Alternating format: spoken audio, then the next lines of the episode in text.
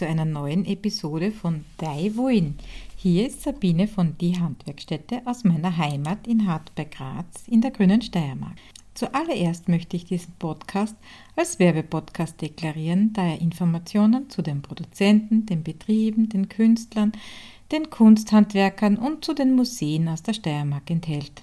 Also Achtung, er beinhaltet unbezahlte und nicht beauftragte Werbung. In der heutigen Osterepisode widme ich der Angora-Faser. Jetzt einmal eine Frage in die Runde. Von welchem Tier stammt die Faser Angora? Also A. Ziege, B. Katze, C. Meerschweinchen oder D. Hase. Also welche Antwort ist richtig? Und ja, alle sind richtig. Obwohl nicht ganz. Eigentlich bezeichnet man Angora als die Phase von Angora-Kaninchen.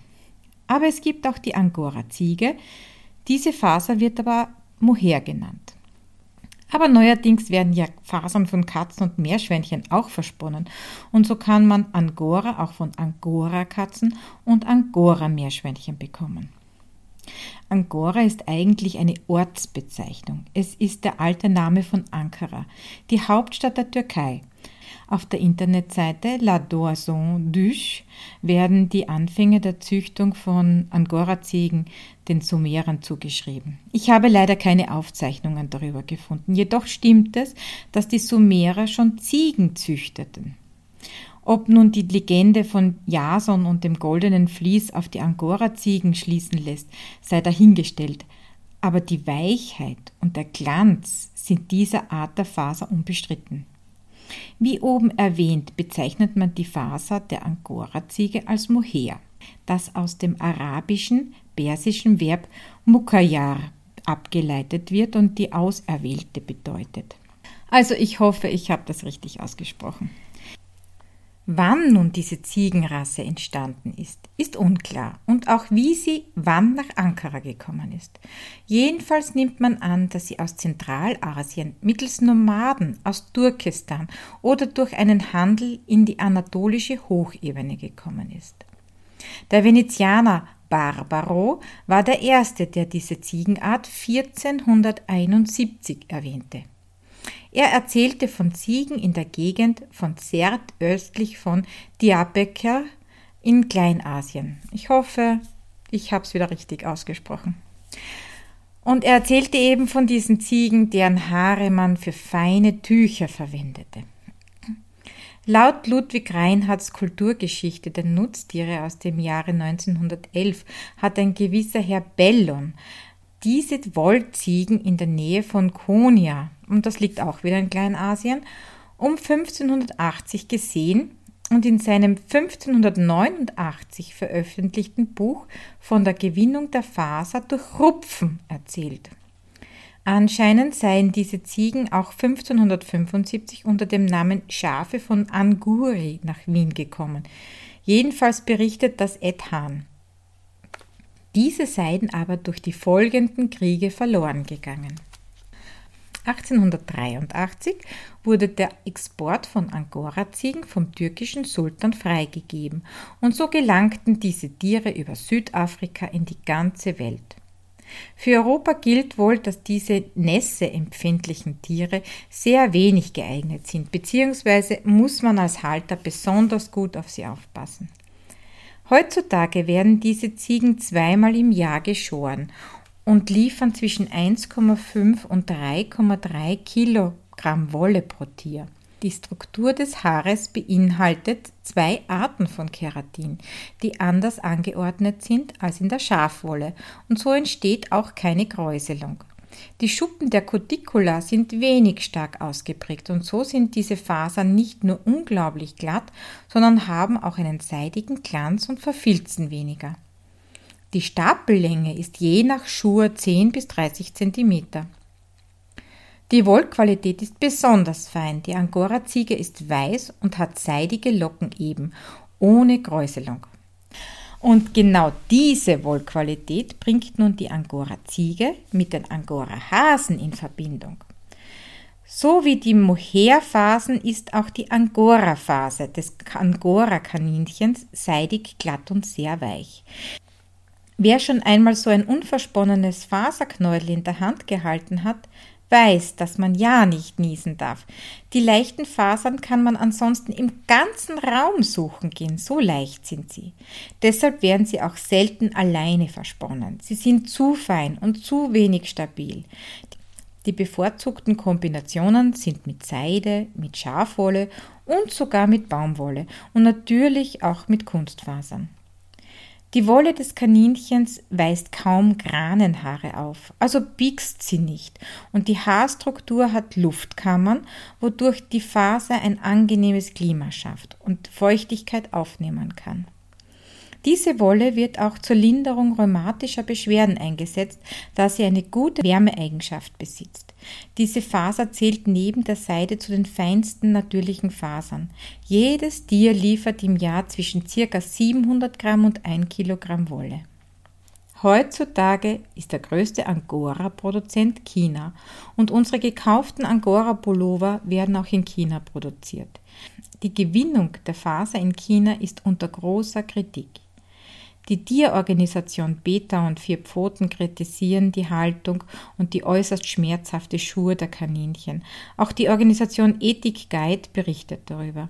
Für jene Hörer, die sich mit diesem Problem auseinandersetzen möchten, habe ich die Seiten dieser Organisationen wieder in den Shownotes verlinkt. Aber wie kann ich nun ethisch korrekt einen Angora-Pullover erlangen? Wer selbst die Fasern verspinnen möchte, es gibt in Österreich Züchter von Angora-Hasen und ich empfehle, die Fasern vor Ort abzuholen und danach zu fragen, wie die Wolle gewonnen wurde. Auch Tierärzte scheren immer wieder Angora-Hasen aus privater Tierhaltung und sind oft gerne bereit, diese Wolle uns Spinnerinnen zu überlassen. Aber wenn ich nun nicht spinnen kann, wie komme ich nun an einen Pullover aus ethischer Schur? Laut dem Vogue-Magazin gibt es dafür Gütesiegel und Zertifikate. Eines dieser Gütesiegel sei das Caregora-Siegel. Inwieweit man diesem Siegel vertrauen kann, kann ich euch nicht sagen, aber es wäre schön, wenn es wirklich hält, was es verspricht. Wahrscheinlich ist auch die Herkunft eines Angora-Pullovers ein Hinweis für die Haltung und Schuhe. Denn zum Beispiel in Österreich gibt es hohe Standards für die Haltung von Tieren. Ich habe diese Kaninchenart in meiner Kindheit in der Ausstellung der Kleintierzüchter kennengelernt und mich sofort darin verliebt. Aber wie kommt nun diese Rasse nach Österreich? Die Geschichte beginnt diesmal in England. J.C. Sandford zitiert in seinem Werk The Domestic Rabbit eine andere Quelle, diese Angora-Kaninchen 1707 als White Shock Turkey Rabbit bezeichnen. Laut Wikipedia hat Herr von Meyersbach die erste Einfuhr von Angora 1777 nach Deutschland getätigt. Danach verbreiteten sich diese in ganz Deutschland und den Niederlanden, was von dem Pfarrer Meyers aus Oberneid gefördert wurde. Bis zum Ersten Weltkrieg stand die industrielle Verwertung dieser Wollfasern nicht im Vordergrund und so gab es wohl eine große Zahl an Angora-Hasen in Deutschland. Nach dem Ersten Weltkrieg kam es aber zu einem Niedergang, da die Faser nicht mehr so gefragt war. Um dies aufzuhalten, wurde in Leipzig eine Angora Wollverwertungs GmbH von den Züchtern errichtet. Wieder kam ein Weltkrieg und wieder kam es zu Absatzschwierigkeiten der Angora-Wolle.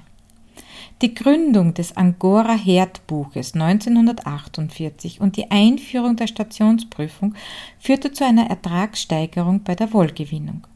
Kurzfristig konnte dadurch die Angora-Zucht wieder gesteigert werden. Jedoch musste das Angora-Kaninchen 2002 auf die rote Liste der bedrohten Haustierrassen gesetzt werden. Über die Angora-Kaninchenzucht in Österreich konnte ich leider keine wesentlichen Informationen erhalten und auch über die industrielle Angora-Verarbeitung konnte ich leider nichts finden.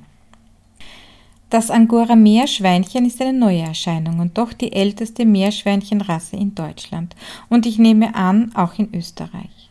Aufzeichnungen über diese Rasse findet man ab dem frühen 19. Jahrhundert und stammen aus Frankreich.